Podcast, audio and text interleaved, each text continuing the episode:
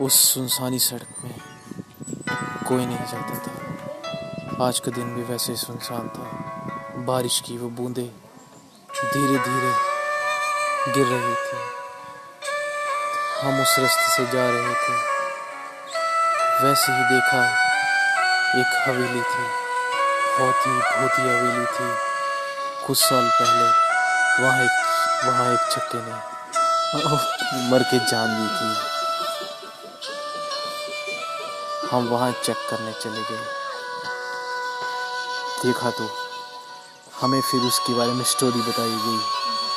सूर्यांश नाम के लाइब्रेरी के कलेक्टर ने हमें उसकी स्टोरी बताई। उनका नाम अभिषेक भारती था।